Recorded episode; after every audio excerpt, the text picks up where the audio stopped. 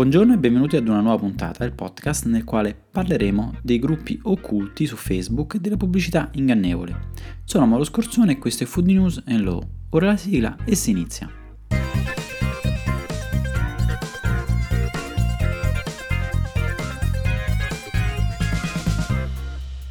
Mentre organizzavo le idee per affrontare l'argomento di questo podcast, mi girava per la mente un detto popolare i proverbi sono un qualcosa di straordinario perché derivano dalla saggezza popolare e proprio per loro semplicità riescono comunque a riassumere un concetto.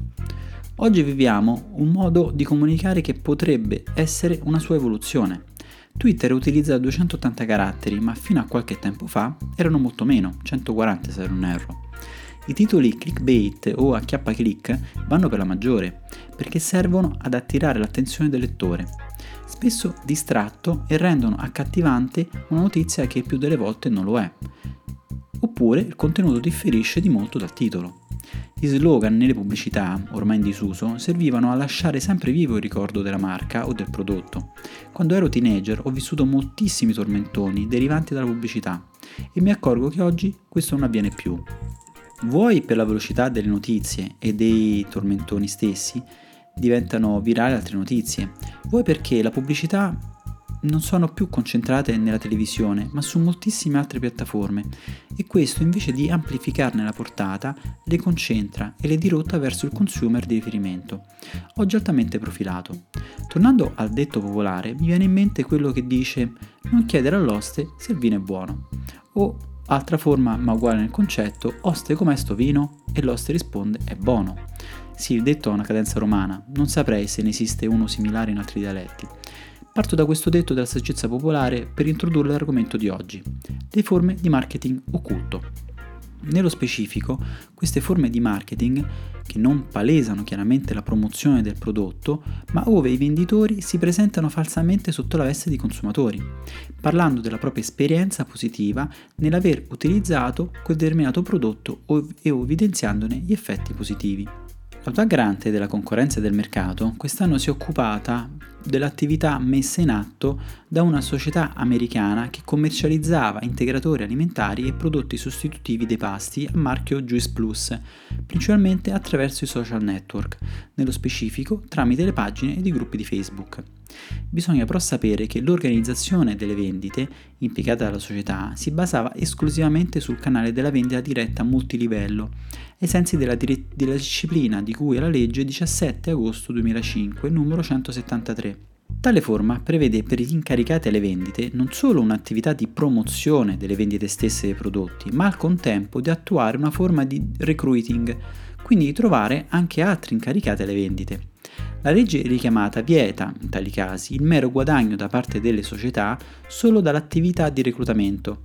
Nel caso di specie la società poteva contare su circa 30.000 incaricati di vendita attivi che nel 2017 ha generato il 70-90% delle vendite, principalmente nei confronti di soggetti qualificabili come consumatori finali.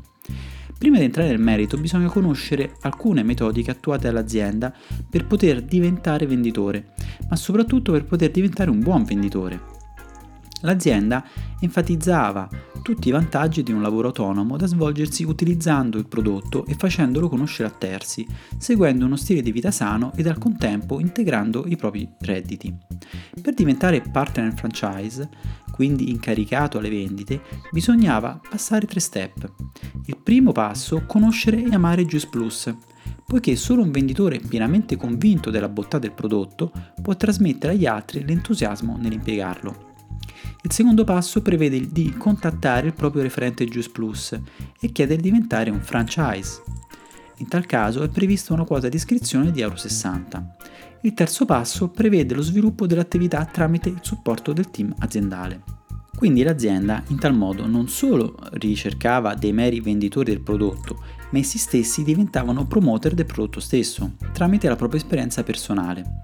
Ecco, questo è uno degli elementi che ha interessato il garante, in quanto la rete di vendita creata partiva sempre da una promozione del prodotto inserita nella quotidianità dei venditori, i quali tramite i propri social rappresentavano l'impiego di tali prodotti ma non in veste di venditori, ma di consumatori stessi.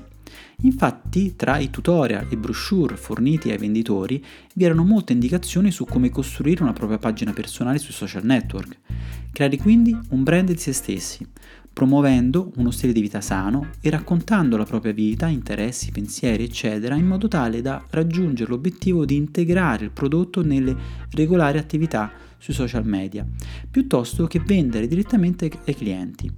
Il ragionamento, presumo, effettuato partiva dal concetto che solitamente un venditore alla prima esperienza non ha un portafoglio clienti e dirige le proprie vendite nel proprio entourage familiare o allargato agli amici e conoscenti, una sorta di porta a porta ma al tempo dei social network.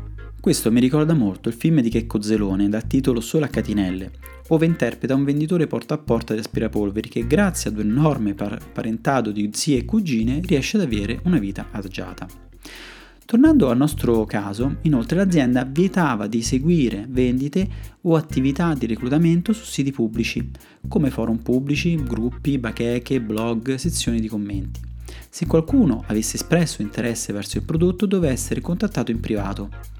La prassi attuata dai venditori era quella di rispondere ad ogni potenziale consumatore che richiedeva indicazioni in merito ai prodotti tramite Messenger e successivamente inserirlo in un gruppo segreto di Facebook.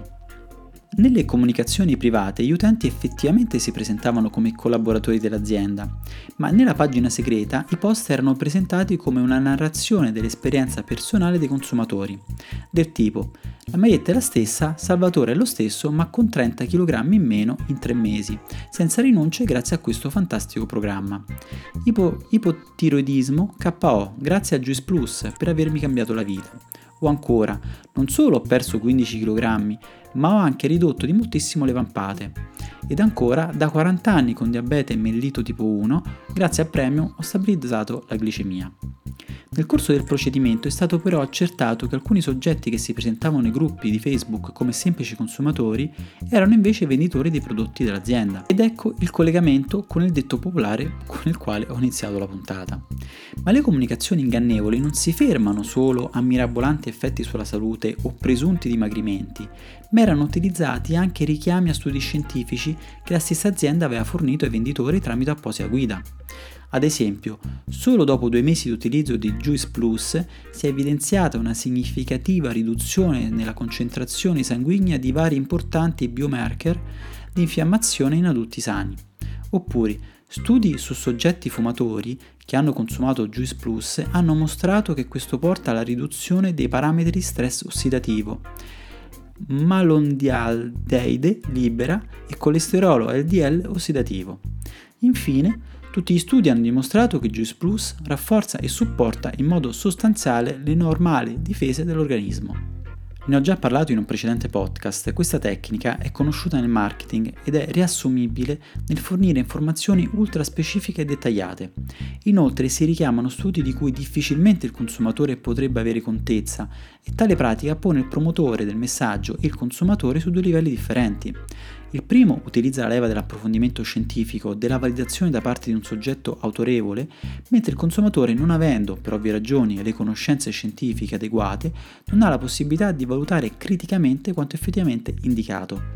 Nel procedimento è stato inoltre effettuato un censimento per comprendere la portata e la diffusione di tali gruppi ed è uscito fuori che nel novembre del 2018 erano attivi 500-600 gruppi, di cui 300-400 segreti e 100-200 chiusi ed interessavano circa 35.000 iscritti. L'azienda si è difesa nel procedimento contestando la propria diretta implicazione in riferimento ai vantaggi salutistici vantati dai venditori, in quanto gli incaricati di vendita sono professionisti che operano in completa autonomia e senza vincoli di subordinazione e pertanto le condotte scorrette dovrebbero essere imputate direttamente ai responsabili. L'autorità rileva che in tal caso c'è comunque una responsabilità diretta dell'azienda, in quanto trae vantaggio dall'attività che viene svolta da terzi e quindi deve effettuare effettuare un assiduo e puntuale controllo. Interessante anche la linea di difesa attuata dall'azienda in relazione alle dichiarazioni o ai racconti relative agli effetti curativi su alcune patologie quali il colesterolo, il diabete, l'ipotiroidismo o le perdite di peso nell'ordine dei 70 kg o dei 24 kg in 4 mesi, la quale non avvalla tali dichiarazioni, anzi concorda sull'ingannevolezza, o meglio che tali mirabolanti risultati dovevano apparire agli occhi del consumatore immediatamente false, trattandosi di informazioni esagerate. I messaggi iperbolici sono in effetti impiegati per rappresentare caratteristiche percepibili dal consumatore come un'esagerazione e quindi evita di avere un effetto ingannevole, ad esempio dire il vero, l'unico, il solo. Però in tal caso non possiamo riconoscere a tali vanterie tale forma discriminante, in quanto dobbiamo pensare che il consumatore medio, in tal caso, è orientato proprio a scegliere tali prodotti basandosi su tali risultati, perché quelli sono i suoi obiettivi, da raggiungere e quindi la soggezione psicologica nel quale si trova non può permettergli di riconoscere nel messaggio un carattere palesemente iperbolico. Inoltre alcune indicazioni erano anche indicate in modo indiretto anche nei tutorial aziendali e come ormai già affrontato nei passati podcast, i claim salutistici non possono essere impiegati se non sono stati autorizzati previamente a livello comunitario il garante ha ritenuto la condotta dell'azienda sanzionabile e quindi adesso l'approfondimento giuridico.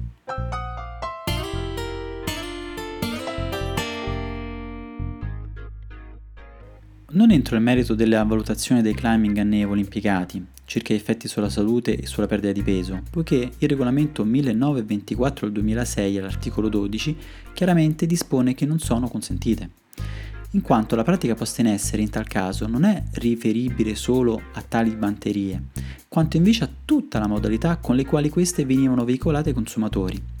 L'azienda incentivava i propri venditori a mischiare l'ambito privato e professionale, condividendo il tutto sui profili social.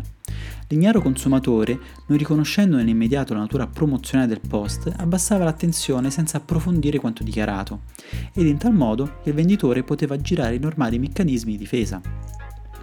Altro elemento ritenuto degno di nota da parte dell'autorità è riferibile alla mancata vigilanza sull'operato dei venditori.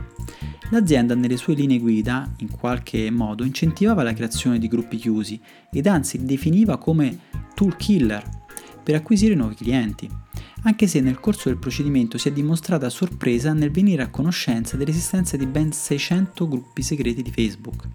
Tale mancata vigilanza sui propri venditori è evidente dal fatto che prima dell'avvio del procedimento non aveva svolto alcuna forma di monitoraggio sistematico sulle modalità di attuazione dell'attività di promozione dei prodotti Juice Plus questa notizia ho concluso. Ci sentiamo con un altro argomento nel prossimo podcast. Se questo podcast ti è piaciuto, ti chiedo di mettere un commento positivo, un like o sulle varie applicazioni usi per ascoltarmi, di mandarmi un messaggio, anche per critiche, vocale o scritto tramite WhatsApp al numero 328 62 04 032.